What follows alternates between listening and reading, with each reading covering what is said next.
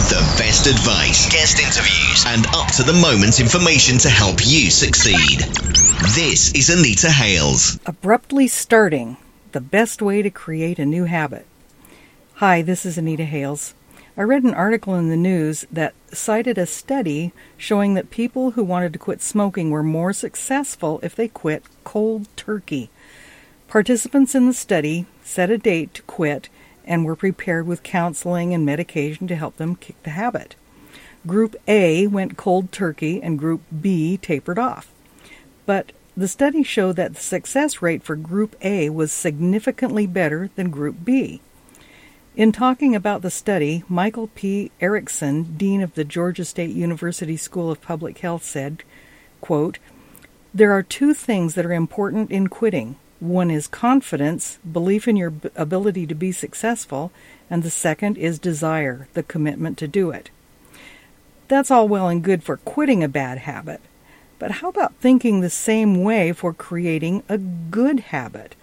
Let's use the same school of thought.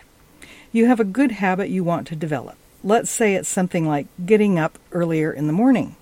Your current habit is getting up at 10 a.m. and staying up later at night in order to get things done.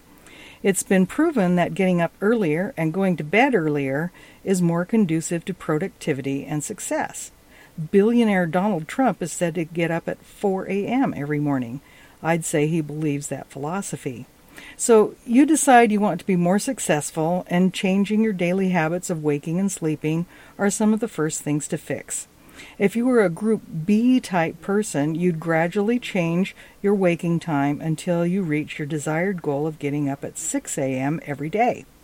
If you're in the Group A mode, you'd set your alarm on the day you decide to make the change and just start getting up at 6 a.m. To prepare yourself, you'd read information on the benefits of early rising and talk to people who could support you in your goal for whichever group you're in.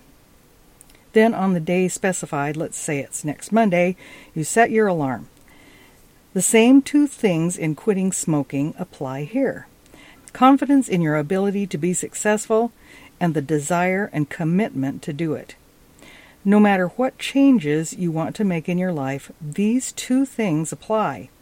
Now that you know the secret, all you need to do is make your list of lifestyle changes and tackle them one at a time. It'll be easy, right? I hope you got some benefit from this. Please leave me a comment and be sure and share this with your friends. This is Anita Hales.